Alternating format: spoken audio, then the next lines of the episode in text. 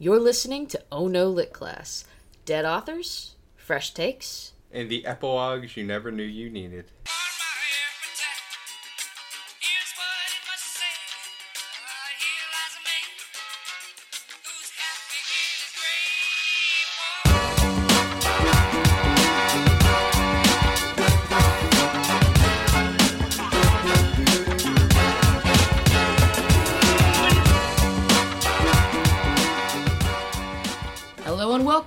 To Oh No Lit Class, the podcast that rejects the cold, unfeeling technology of Kindles and e readers in favor of experiencing stories the way they were intended to be, chanted at you by ancient Greek men.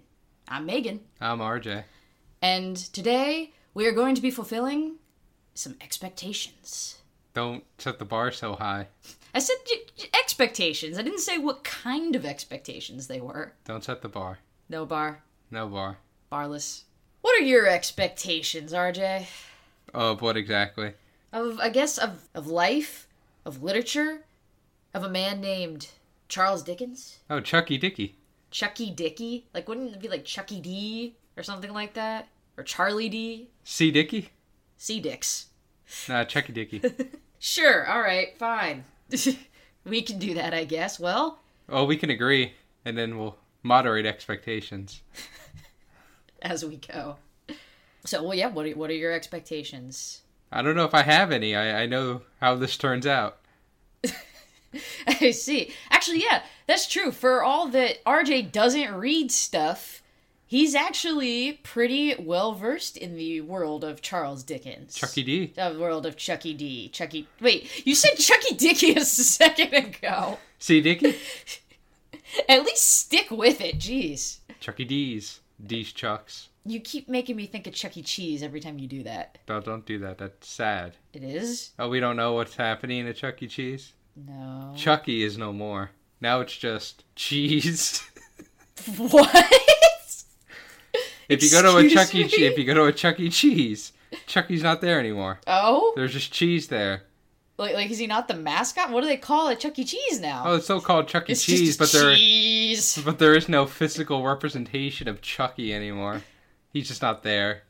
Huh. Yeah. Did did he die? No, they just branding. You know, it's like uh Dunkin', Oh yeah, that's the thing now, huh? formerly known as Dunkin' Donuts. yeah. Except instead of becoming like that would have been like a Dunkin' Donuts had switched its name to just Donuts. Dough. Actually, no, not even, because then Chuck E. Cheese would be called like Pizza Ball Pit instead of just cheese. This is a good time to say this episode of Oh No Class is brought to you by the good people at Chuck E. Cheese and Dunkin' Donuts. This episode is brought to you by no one. The, the the fact that any sponsor would ever court us is hilarious to all twelve of our listeners. You, Dickens, pals, buds, bros, even. No. Is Charles Dickens not in your graduate thesis? Yes. Well then, So are others. well you could be bros with them too. It's not a mutually exclusive bro relationship. I suppose. All right, so Charles Dickens is a pervasive figure throughout literature and pop culture. Is he? Yeah. Even if you ain't never read a Dickens, you know like a fucking Christmas Carol, or you've at least seen the Muppet version of a Christmas Carol, where Kermit is like Bob Cratchit and Piggy's there somewhere. I don't know. There, there are Muppets. I think Scrooge is played by a human man. But anyway, you you know the, the that you know the Oliver twist with the orphan boys who want some more. oh, and, they want uh, some more, all right. they can never have enough. Gross. I don't even. We're not going to follow that one to its inevitable conclusion. Oh, uh, sir, sir, may I have another? It's not even the fucking. Please, sir, I want some more. You can't even do your gross joke right. Jesus. Please, sir, may I have some more? That's no. It's too late. You fucked it up. Give it to me.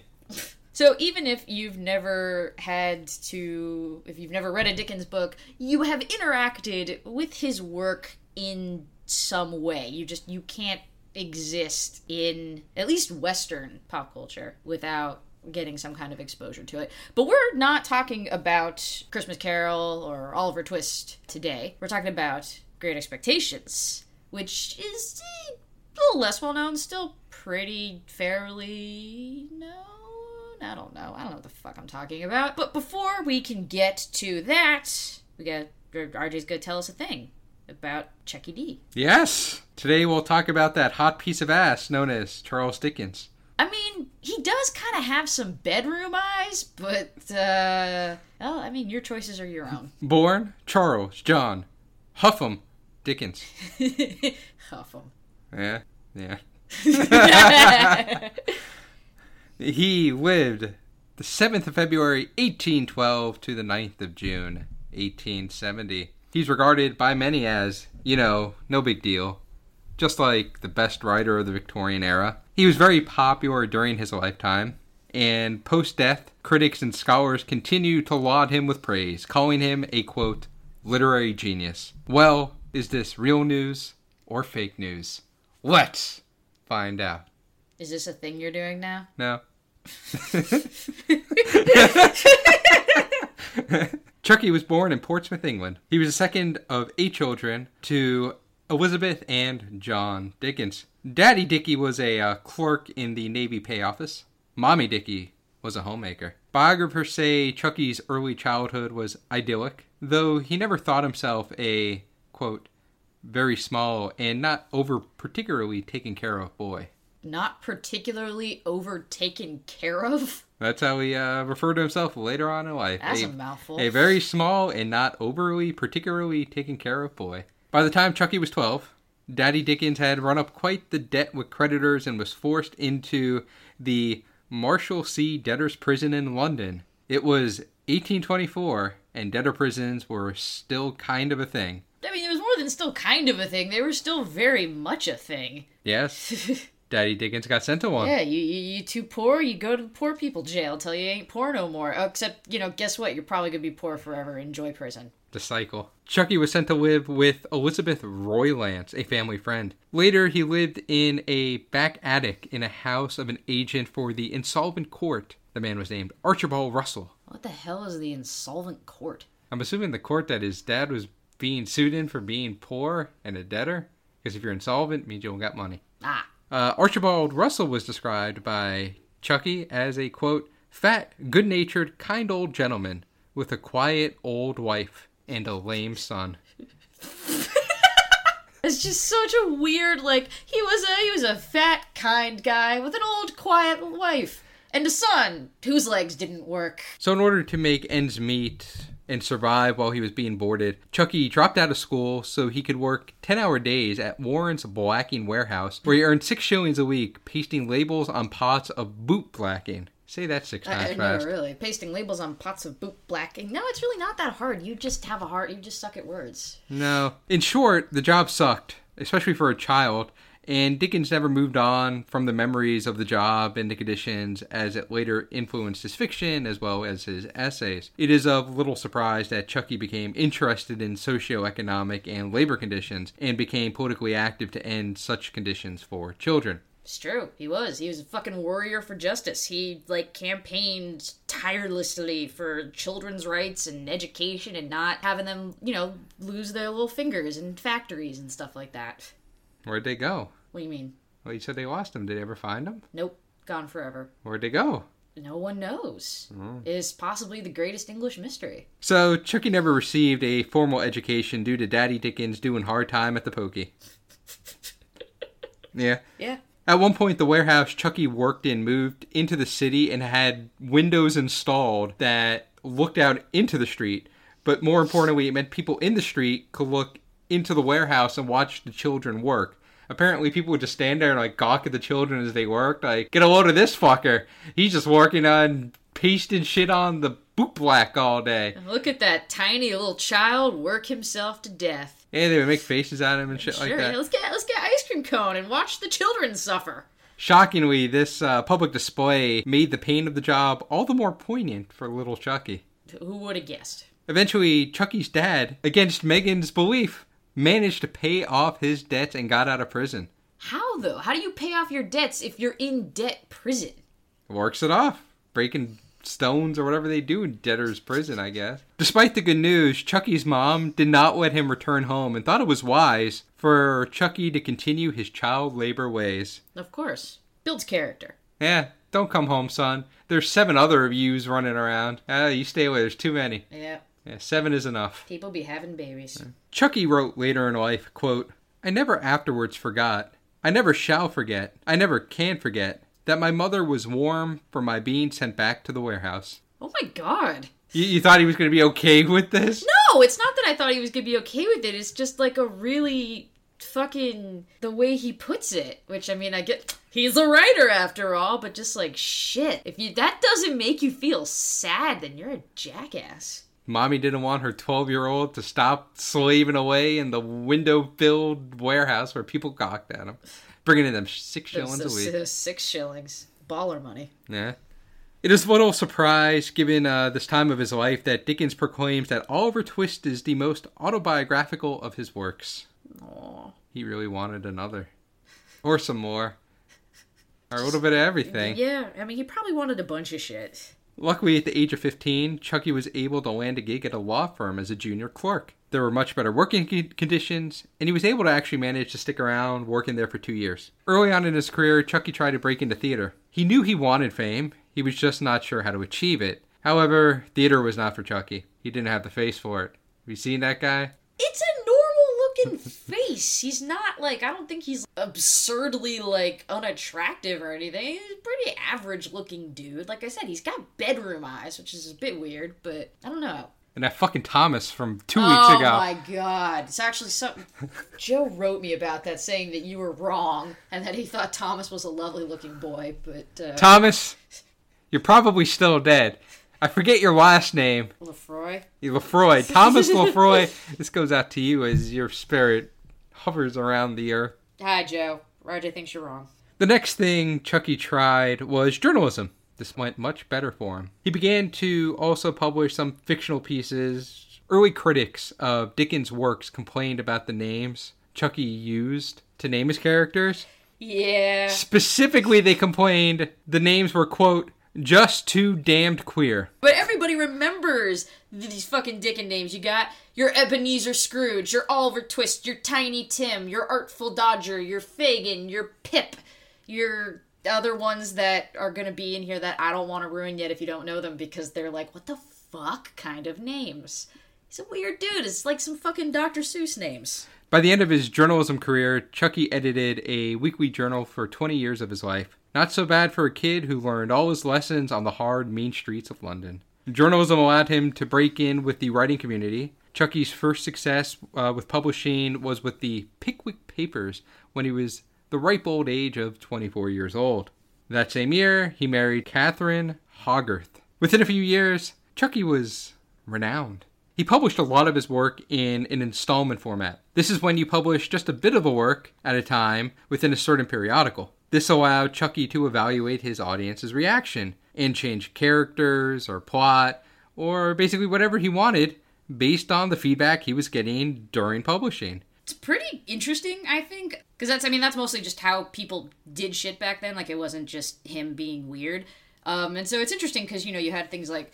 Will Ebenezer Scrooge learn the true meaning of Christmas? Stay tuned for the exciting conclusion. And obviously, we have like multi series books and stuff, but imagine just one book in multiple chunks that came out like once a month, which makes it kind of like old timey fan fiction, which I know sounds weird, but stay with me here. So, I mean, obviously it was original works, but in the sense of it coming out a chapter at a time and with the writer able to directly interact with fan reactions that could actually shape the direction of the story. So, you know, Dickens would, like you just said, modify characters and entire plots and things like that. So it's like if he's walking down the street and someone would be like, yo, that was a great chapter, but I think it would be better if the Artful Dodger had knives for hands. And Dickens would be like, yeah, that sounds dope. And then the next installment would be like, oh, Artful Dodger, where, where did your knife hands come from? Oh, they've just been here the whole time. I've always had these. It's just neat. I think it's kind of like interactive storytelling in a way because the readers are shaping what happens next, at least to some degree. I think the closest analogy we might have nowadays is TV shows. I mean, I yeah, I mean that's it's not the level of feedback isn't as intimate and individualized In which in TV. we talk about, I got Twitter. Yeah, They read you, Twitter. Yeah, but you ain't gonna change the fucking. They ain't gonna change the fucking plot of Breaking Bad for you. They might have. No. I don't know how it was gonna play out. Anyway, Anyway, one of the things Megan left off that was really important to the whole periodical publishing thing was Charles Dickens was probably one of the first writers who was able to reach a brand new audience known as the illiterate poor. Because what they the poor people were able to do, even though they couldn't read and generally couldn't afford books, they were able to chip in a little bit of money for the periodicals in exchange for people to buy the periodicals and then read them the work therein. And so a lot of Dickens's popularity came from the fact that there was a whole new readership that Dickens was able to reach. Uh, in 1842, at the age of 30, Charles visited America for the first time. Upon returning, he wrote extensively about the horrors of slavery. Some historians have said Dickens was a bit of a hypocrite on this point, as he seemed to tolerate friends with slaves in Jamaica, or at least he was not as outspoken on the issue as others in his circle were. A social justice warrior with a dark spot, indeed.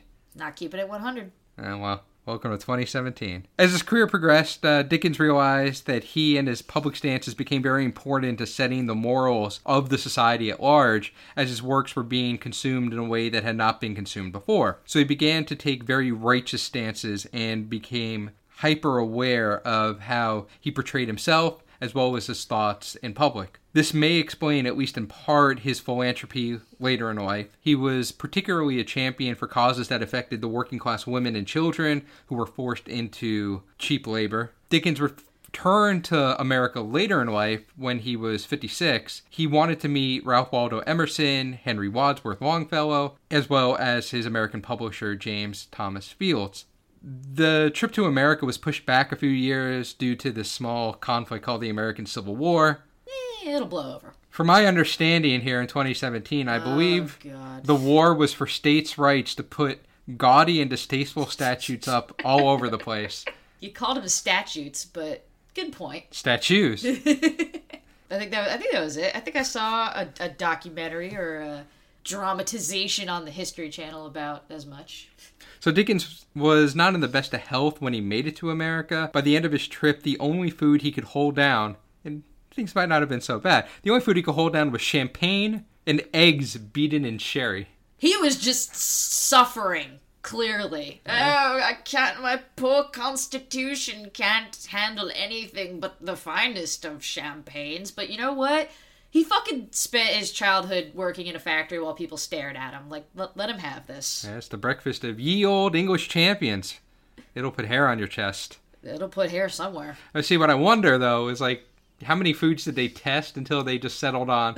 Yes, the only thing I could eat is champagne and eggs beaten in sherry. That's the only combination of what I can concurrently consume. How many things did they beat the eggs in first? Yeah. Dickens did write about America after the second trip that he saw a country that had changed and he would never denounce it again. Truth be told, he did not really get a chance to denounce America again, or really denounce any country for that matter, because after the trip, he basically just had a stroke and died. America killed him. It might, or it could have been Or the been- champagne and the eggs with sherry and nothing else. You or, know, or it could have been about the carriage accident that you're not mentioning. Look, the man was drinking champagne and eating eggs with sherry. There's not a lot of vitamins and minerals there, as far as I'm like aware of. And then the stroke probably didn't help out. No. So yeah, okay, there was a carriage. It crashed.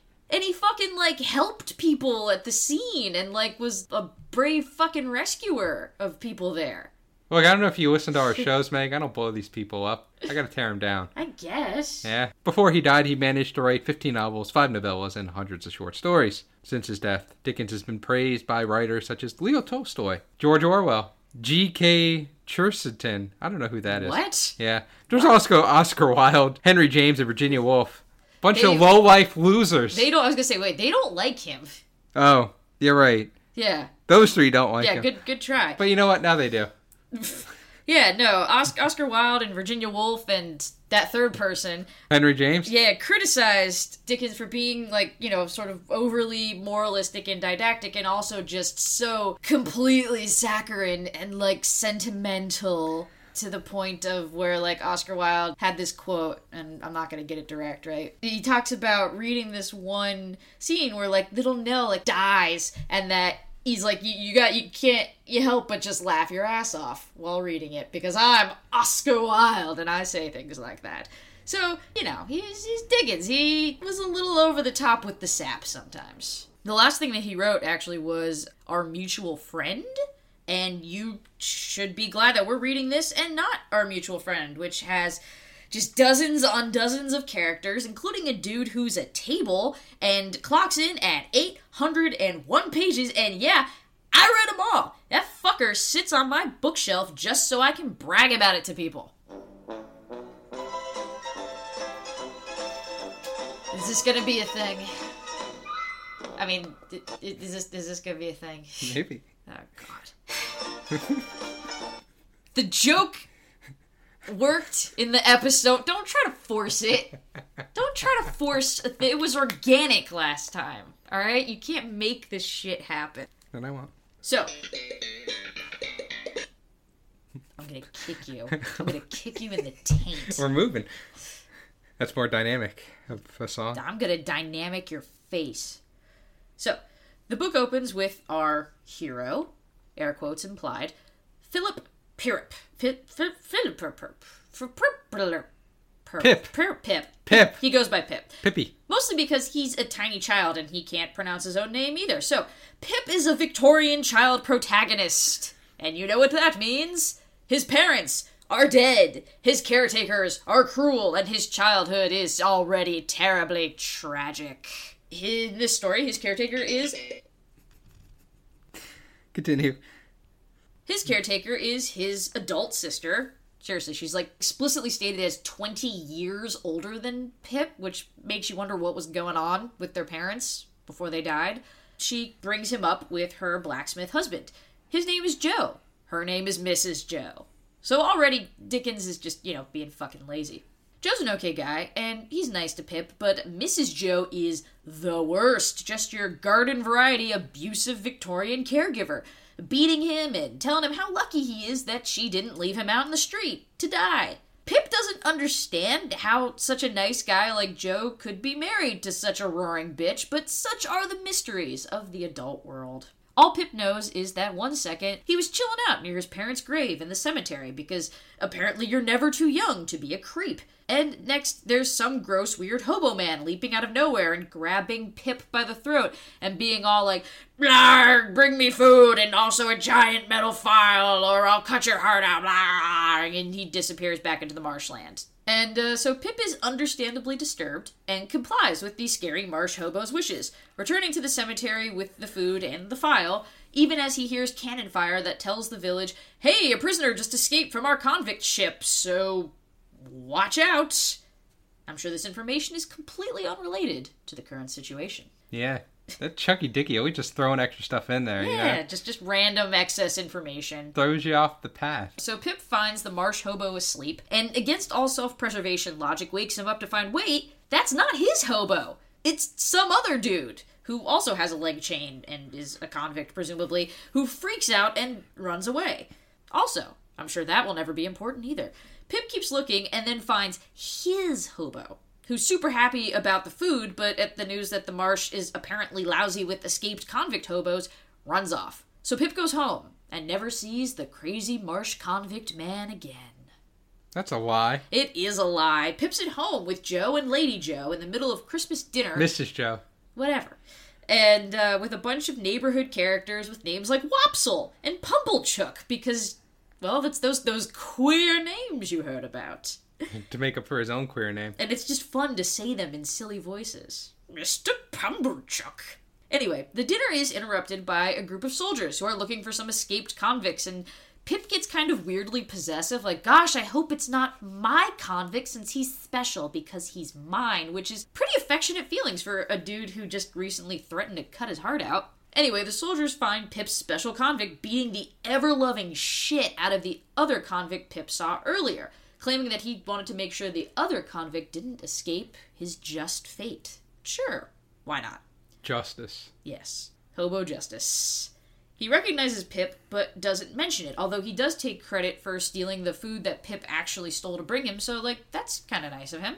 The soldiers take him away, and that's the end of that. We learn that Joe is Pip's only real friend, and genuinely loves him and is actually the one who insisted that they adopt him. So, like, fuck you, Mrs. Joe. You know the drill. Pip must be torn from this loving, healthy relationship, and this tear comes in the form of a declaration from Miss Havisham, resident wealthy recluse and town weirdo, who has requested Pip to be a playmate for her daughter. Why? I I don't know. The book doesn't know. The book doesn't care. They wanted to keep This- Gwyneth this is- is Paltrow away from. Christopher Martin. What?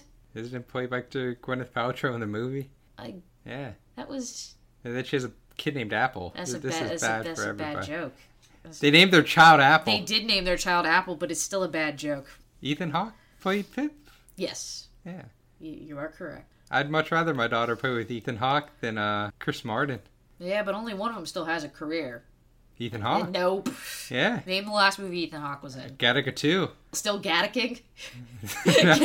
Gattaca harder. the Gattacaning. Pip goes to Miss Havisham's house, and it is very metaphorical. It's a grand mansion that is now old and crumbling and haunted-y. There he meets a little girl, his own age, who nonetheless calls Pip boy and is very, very pretty, which is a weird observation to make since she's fucking six, but whatever, Dickens, you goddamn weirdo. He distracts the reader with a different goddamn weirdo, Miss Havisham herself. She is also highly metaphorical, extremely old and wearing a very expensive wedding dress that's also extremely yellowed, with white hair and big old creepy eyes and a tattered wedding veil and one shoe. I bet she's a nice lady. She has not let go of her dream. She's hanging on, but we're going to find out about that dream in a bit. In the meantime, Miss Havisham introduces the girl as Estella, and Estella is super mean to Pip, making him feel poor and ugly and terrible. And Miss Havisham asks Pip how he feels, and he's like, terrible! And like, I want to go home. And she's like, good! And she makes Estella take him out to the front porch and give him food like he's a dog boy, and he cries, and Estella, I don't know, drinks it down in a mug because she's terrible. And then he goes home, hating himself and wishing not that Estella was less terrible, but that he wasn't so poor and ugly. Poor little Pip. Poor little baby. Well, maybe you shouldn't be so poor and ugly. I know. Yeah, get with the program, guy. Seriously. So Pip's sister's like, so what happened? And Pip doesn't even know what to say. Like, well, Miss Havisham is completely crazy and probably peed in the dress she's wearing, and she had a little girl who made me feel bad for an hour, and then they gave me some food, and then I went home. Is it weird that I'm rock hard?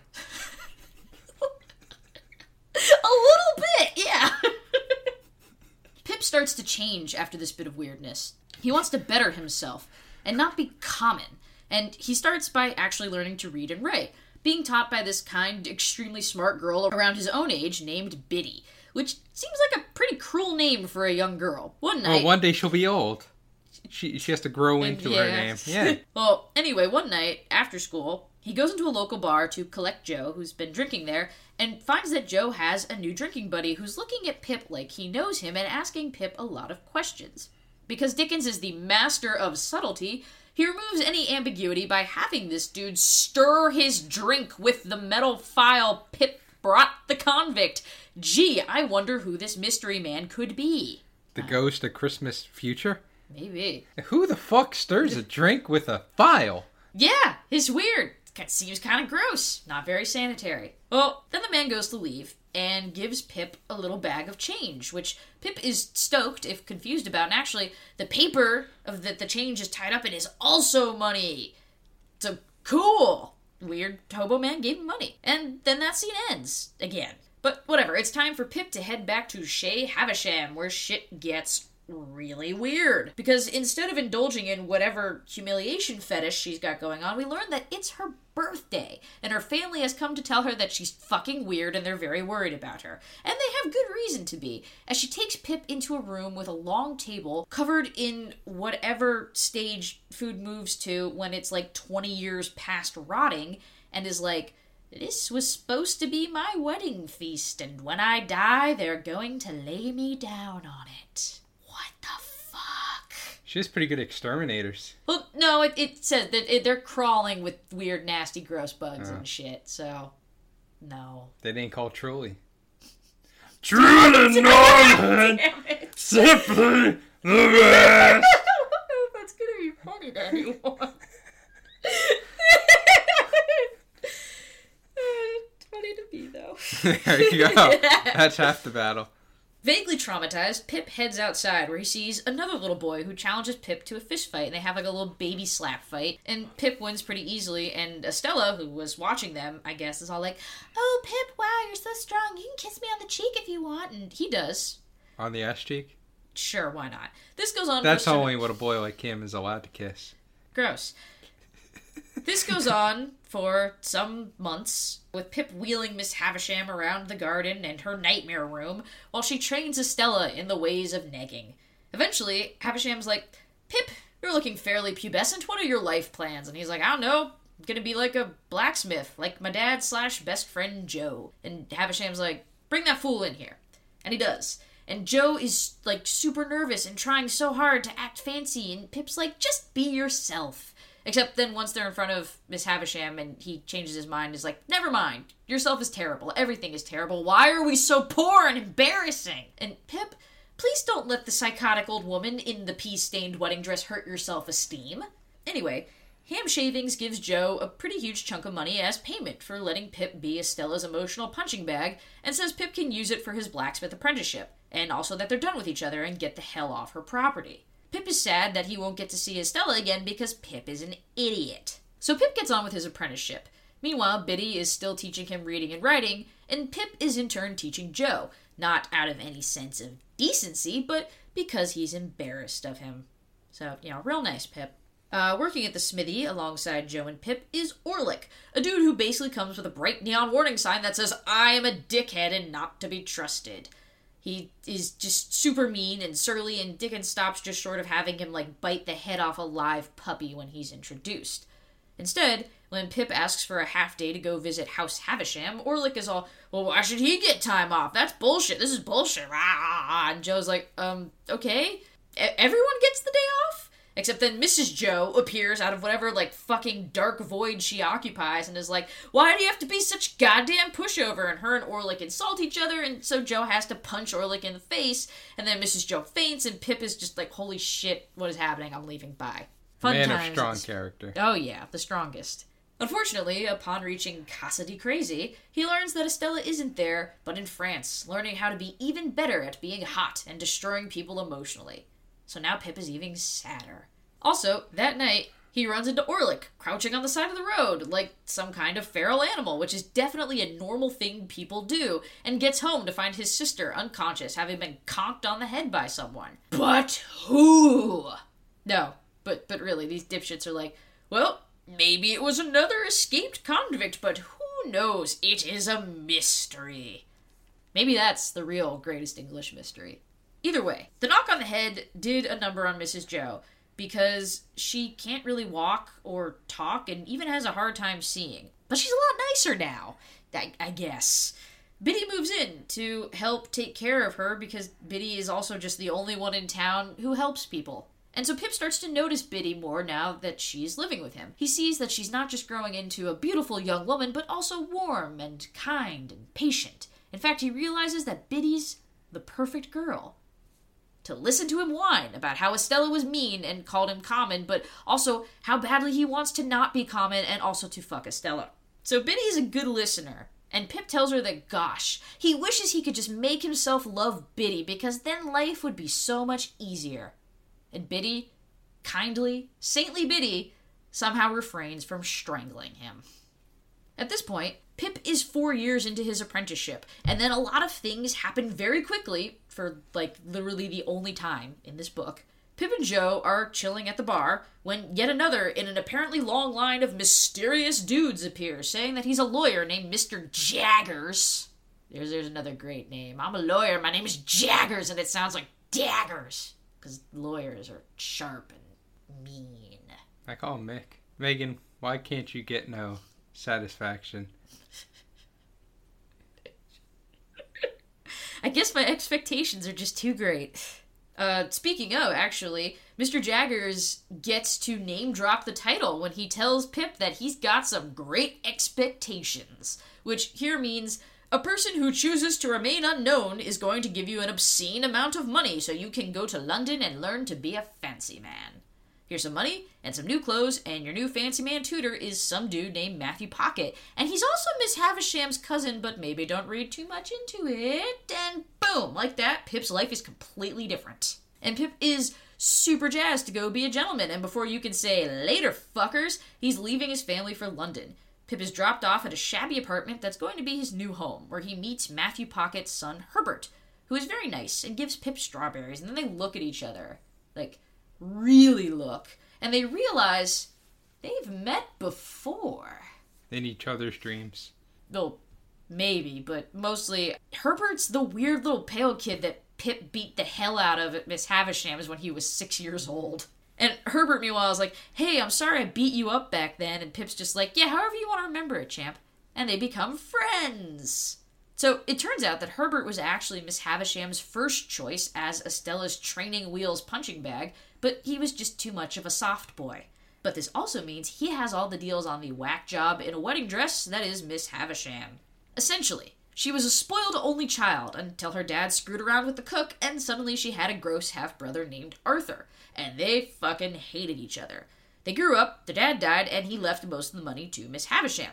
And she was also apparently like pretty hotasham, and she got engaged to a dude that no one trusted. In fact, Herbert's dad specifically was like, hey, maybe don't marry this sketchy dude. And Miss Havisham responded to this familial concern with, fuck you, I do what I want, fuck off. Also, I'm following his advice and buying Arthur's share of our father's brewery at a huge cost to myself because reasons. And you can imagine what happens next. Mysterious and untrustworthy suitor ditches Havisham on her wedding day, turning out to be working with Arthur to screw her out of her fortune and humiliate her. And it worked. And at some point, she acquired Estella, somehow, and has been bringing her up to destroy men because vengeance. So that's neat. Also, Herbert is pretty sure that Miss Shimmysham is also Pip's mysterious benefactor.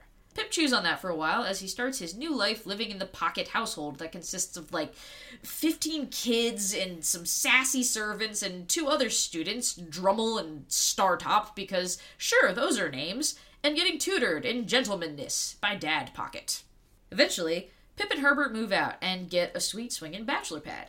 At one point, all four of the students have dinner at the lawyer Mr. Jagger's house, and it's weird, and the vibes are so bad that the boys all start arguing with each other about random things, and then Jaggers is like, Hey, Pip, look at my maid, Molly. She never talks, but look how big and strong her scarred hands and arms are. And what the fuck, Jaggers? Like, what's your deal? But yeah, no, I'm sure we'll never hear about Molly and her weirdly strong hands and arms ever again. Just more of that extraneous plot information. Got the moves like Jagger.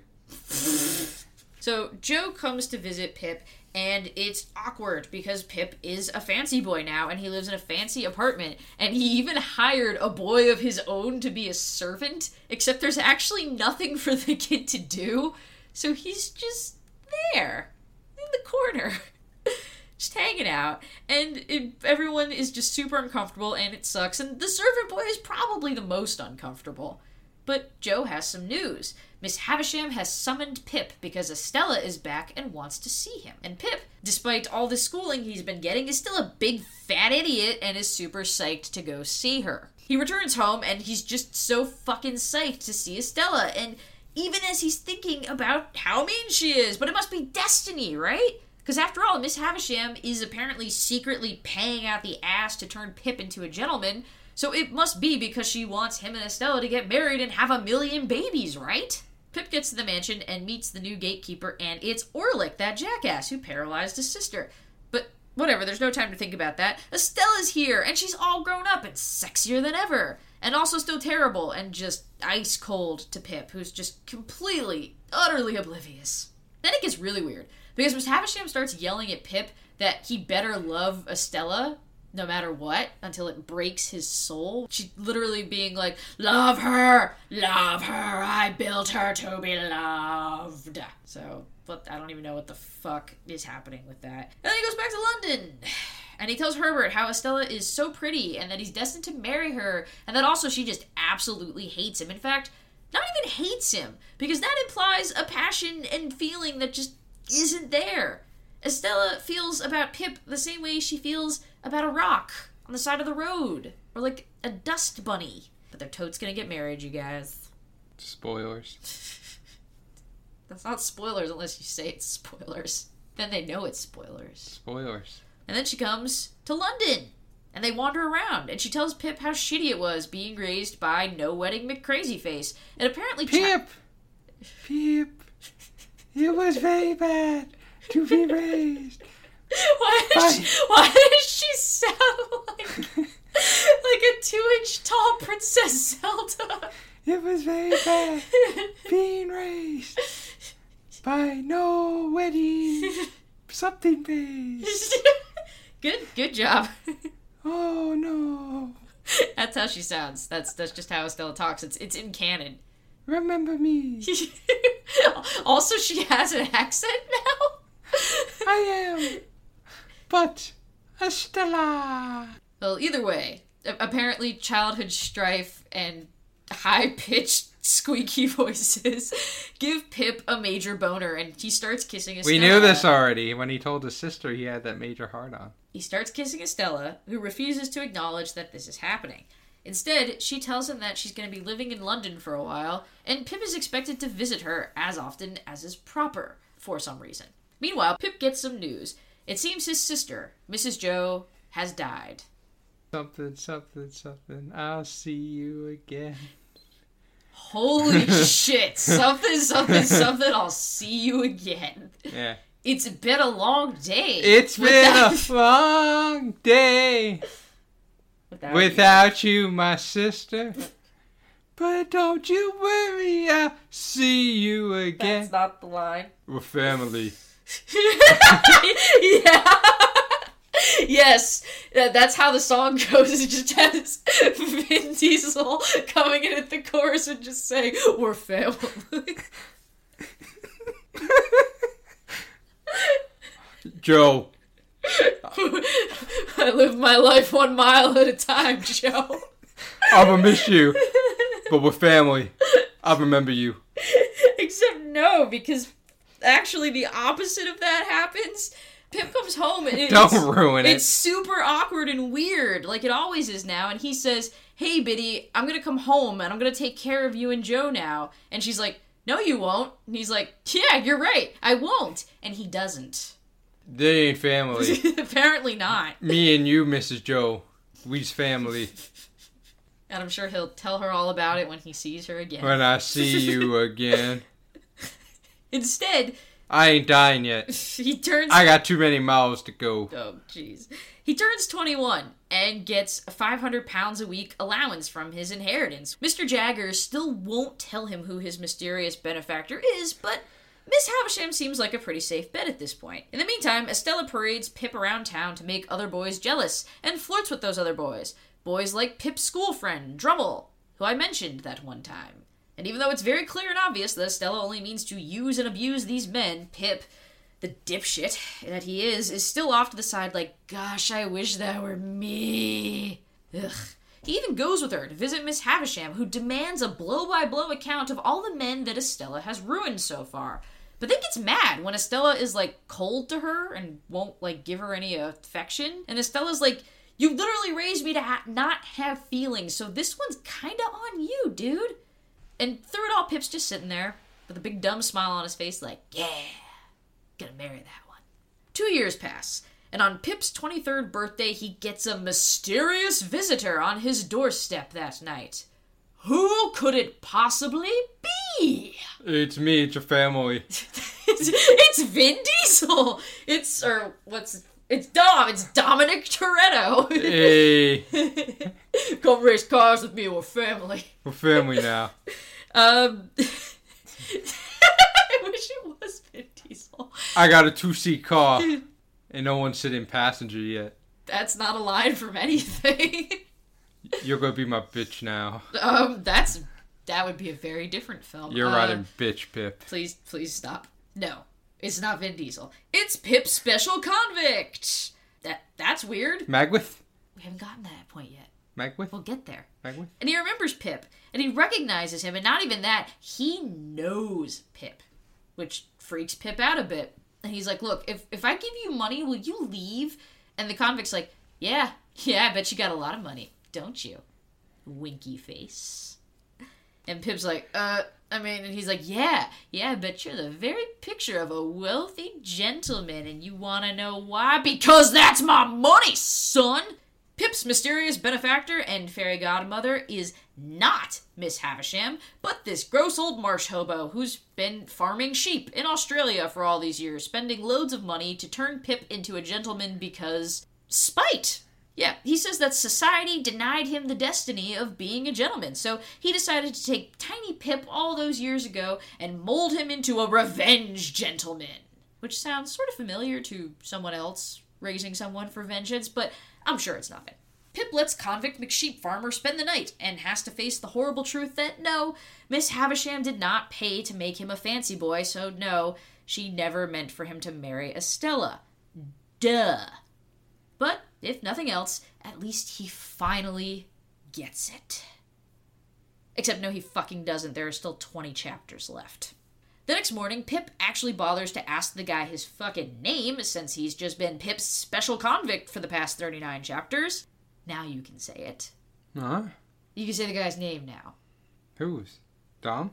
No, Pip Pip's special convict man. Wemmick? Marsh hobo. No, Jaggers? no. You know it's not Jaggers.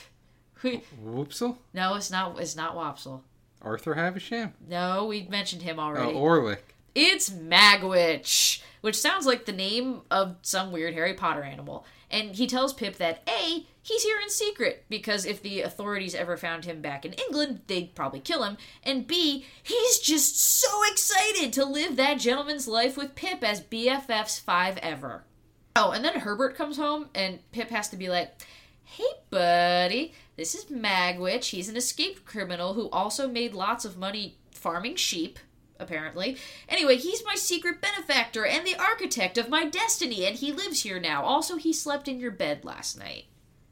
Herbert's solution is for Pip and Magwitch to run away from England together, and Pip's like, well, I'm never gonna get to bone Estella, so why not?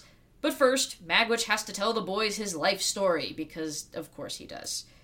Okay, so Magwitch was a poor orphan boy and ended up in jail like a hundred times, and then one day he meets a dude named Comp Compis Compison Compayson Capacin. Compartment, who is a con man and is very good at pretending to be a gentleman and swindling stupid people. Campaniero wanted Magwitch to be his new crime partner because his old one is an extremely ill and kind of crazy dude named Arthur. And wait a minute! Yes, it turns out that Compeyson is the one who left Miss Havisham at the altar after stealing her money with her half brother because there are no coincidences and everyone is somehow connected to each other because Great Expectations is basically operating on the same rules as the Marvel Cinematic Universe. Any minute now, Iron Man's gonna show up. It's gonna be great. Eventually, Magwitch and Peyton Manning get caught counterfeiting money, and Magwitch gets a jillion years in prison because he's poor and gross and is named Magwitch. But Pedro is just so good at acting like a proper fancy boy that he gets a much lighter sentence. And oh, also, he's the dude Magwitch beat the shit out of in the marsh all those years ago. Also, Magwitch mentions something in passing about a girlfriend, but it's totally nothing. Don't worry about it. Forget I even mentioned it. So Pip and Magwitch are gonna get out of England, but of course, before he can do that, Pip has to go visit Estella and Havisham one last time. One last time. yeah. Can you remember anything beyond that line? One last time. He's gonna teach him how to say goodbye. One last time. Yeah. Yeah. Lin Manuel, so proud of you. Hamilton, Hamilton. hey, my name's Hamilton, Hamilton. What's his name? Hamilton, Hamilton. Okay, I got I got to put a stop to your one man Hamilton review there because we, we still got some time. We got we got some ways to go still. Writing, writing, always with the writing, writing. Why can't he stop? Okay, all right. This, this is this is gonna be another another time. We'll do a, sp- a very special RJ sings all of Hamilton. So he goes back to see Estella and Havisham, and once he's back in his hometown, he runs into Drummle, that one guy he went to school with, who I said Estella was flirting with. That guy. Apparently, he and Estella are getting pretty serious, and Pip has a shit fit. He finally gets to Havisham's and is like, You were never my benefactor, but you totally pretended to be, you evil old bag. And she's just like, Yep, You got me. And he professes his deep and undying love for Estella, who just looks at him like, dude, I have no love feelings inside me. This has been established. I'm going to marry Drummle and then snap his stupid heart in two, and I'll probably do it again to someone else because my upbringing has made me a completely broken person, and why does no one talk about this more? Like, it's a horrible way for a child to be brought up. Jesus. But lest we have a moment away from Pip's man pain, he makes an impassioned speech about love and feelings and how Estella is literally his entire stupid life. And then he leaves. When he gets back to his apartment, he's alerted that com- comp- compis- compison? That dude we just learned about who's dangerous and hates Magwitch because Magwitch beat the shit out of him. Yeah, he's in town now. So Pip and Magwitch make a plan to get away. Now, what do you think this elaborate plan might be? I'll tell you what it's not. He's not he's not to get into a car with Vin Diesel and drive away. Here's the plan. Pip's to get really good at rowing. Like really really good at rowing. And once he can row super good, he's going to row him and Magwitch out to the fucking ocean and get picked up by a passing ship. There's got to be an easier way than that to get out of England. Like seriously, like I know Magwitch is like wanted and all, but like they got money. Surely there are other means. So at some point during all of his preparatory rowing, that one weird lawyer dude, Mr. Jaggers, invites Pip over Oh, for Mick. dinner again. And uh, Pip's like, yeah, sure, why not? And he sees Jaggers' equally weird maid, Molly, again. But this time he, like, really sees her. She kind of looks like Estella. Yeah, just like everyone else in this fucking book, she's not just some lady with abnormally strong and large hands and arms. She's some lady with abnormally strong and large hands and arms that Mr. Jagger saved from getting the death penalty from killing another woman out of some fit of jealousy. In return for the favor, she became his maid, but she also had this kid who was like going to be abandoned and stuff, and it's this complicated thing about how he, he got her off from like the death penalty by saying like she killed her child instead, and so there's this child now we gotta get rid of. And um, hey, Jaggers also worked as the lawyer for a crazy old lady who was looking for a daughter to mold into a guided, heartbreaking missile, and Estella's real mom is a crazy maid lady. But it doesn't end there. Pip's on a real Sherlock Holmes ass tear now, and he goes back to Miss Havisham's house where she's gone even crazier because now she actually feels guilty for all the bad shit she's done.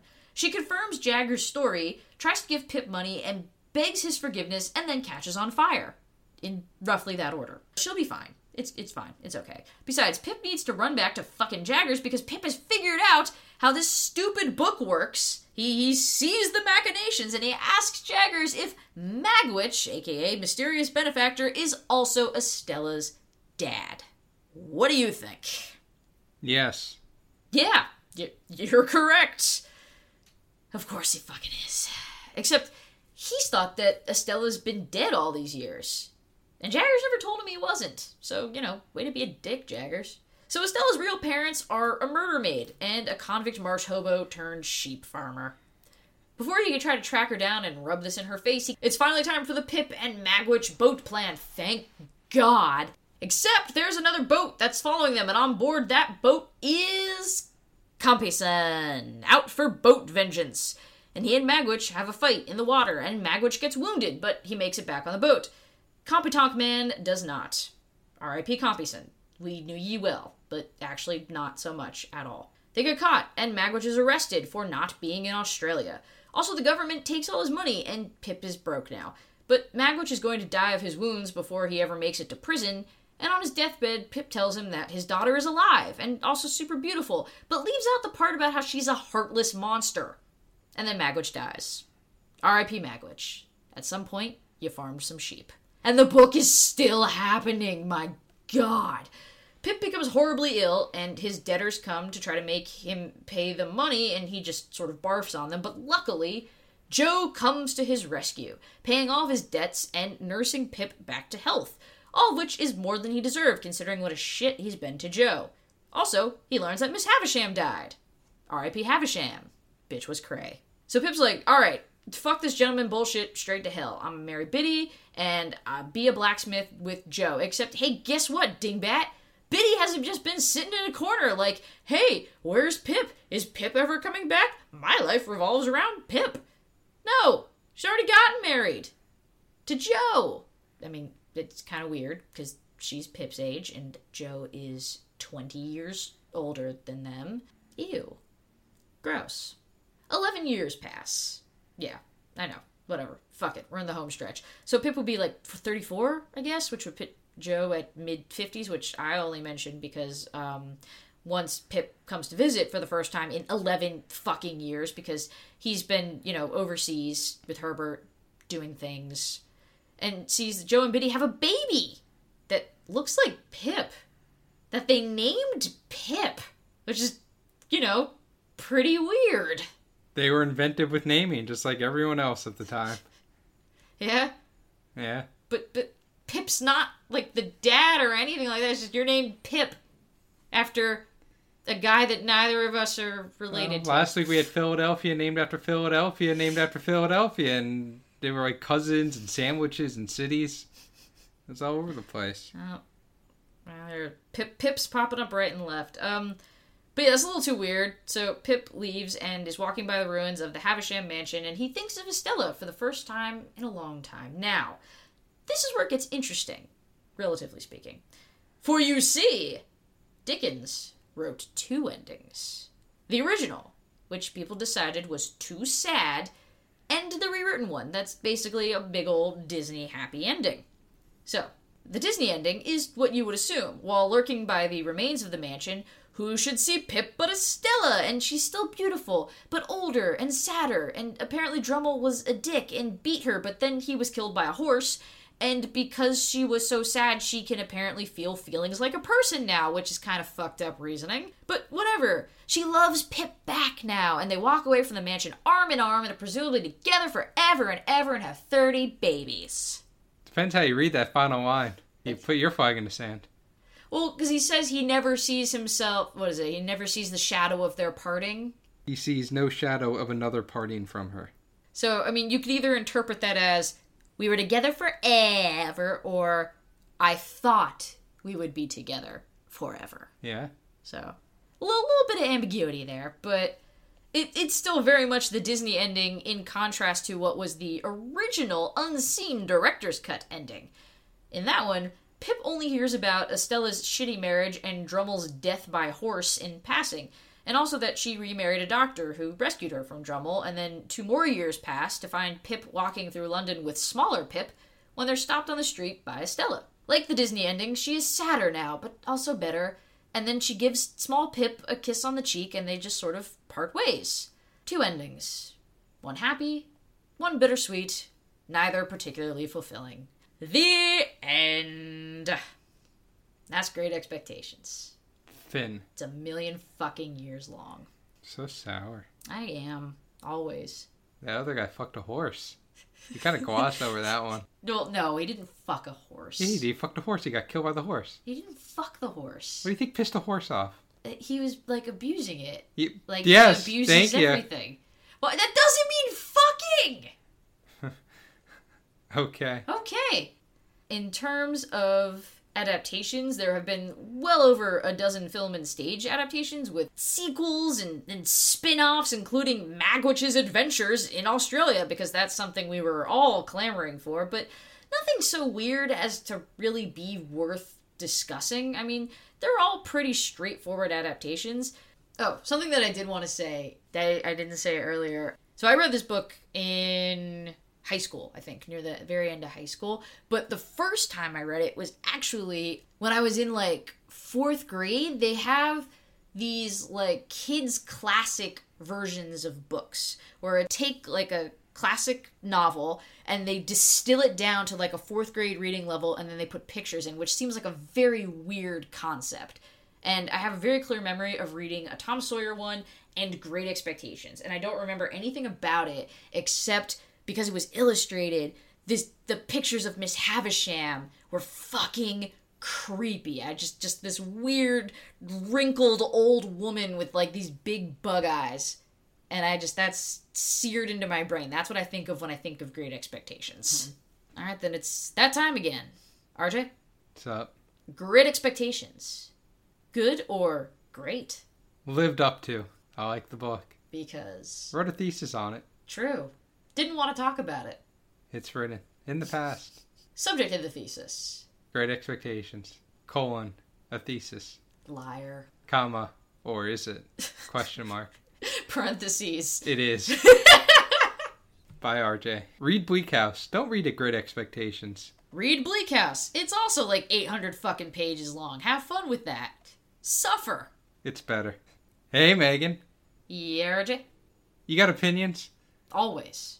How about about Great Expectation? that took you a second. I don't know. Like, All right, then that'll do it. Another great episode of Oh No What oh my god. I'm Megan. Give me look just because you're a big tired baby doesn't mean I don't get to say my my piece. Dickens is just like very clever and very witty and every detail is tied into the overall story. And you know there's so many moving parts that he has to make happen. But also this book is a million years long and pip is an idiot and and just just there's there's so many people and they all have big stupid names and and big stupid personalities and it all kind of comes down to how much of it can you take and my thing is i think i prefer my dickens in in more distilled forms i think i go more for the short stories than the interminable novels but like dude's funny and you know he write a sentence real good Megan has the attention span of a housefly. it's true. That'll about do it for us on this episode of Oh No Lit Class. Our next episode will be on September 14th. If you like this, if you listen to it every time we do a new one against all odds, remember to like us on Facebook, follow us on Twitter, subscribe to us on iTunes, leave us reviews. Preferably nice ones, but you know, negative ones are, I guess, kind of entertaining. I don't know. We like it when you say nice things about us. It makes us feel pretty and loved. You can listen to us anywhere, everywhere, always. We're actually outside your window right now. Don't look! Oh, we hid. You just missed us. We were right there.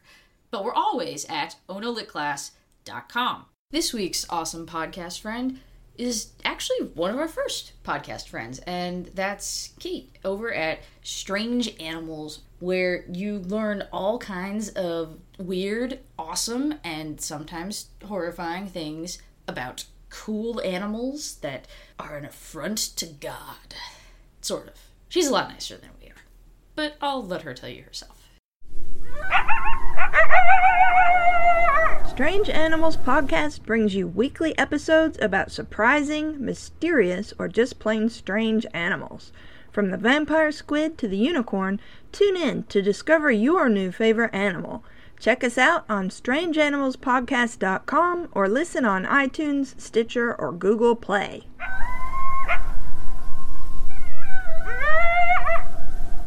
Thank you to Best Day, as always. I guess SoundCloud still exists, so you can still listen to his music at soundcloud.com slash best dash day, so do that. I'm Megan. I'm family. We hope this met your expectations, and we love you. Bye.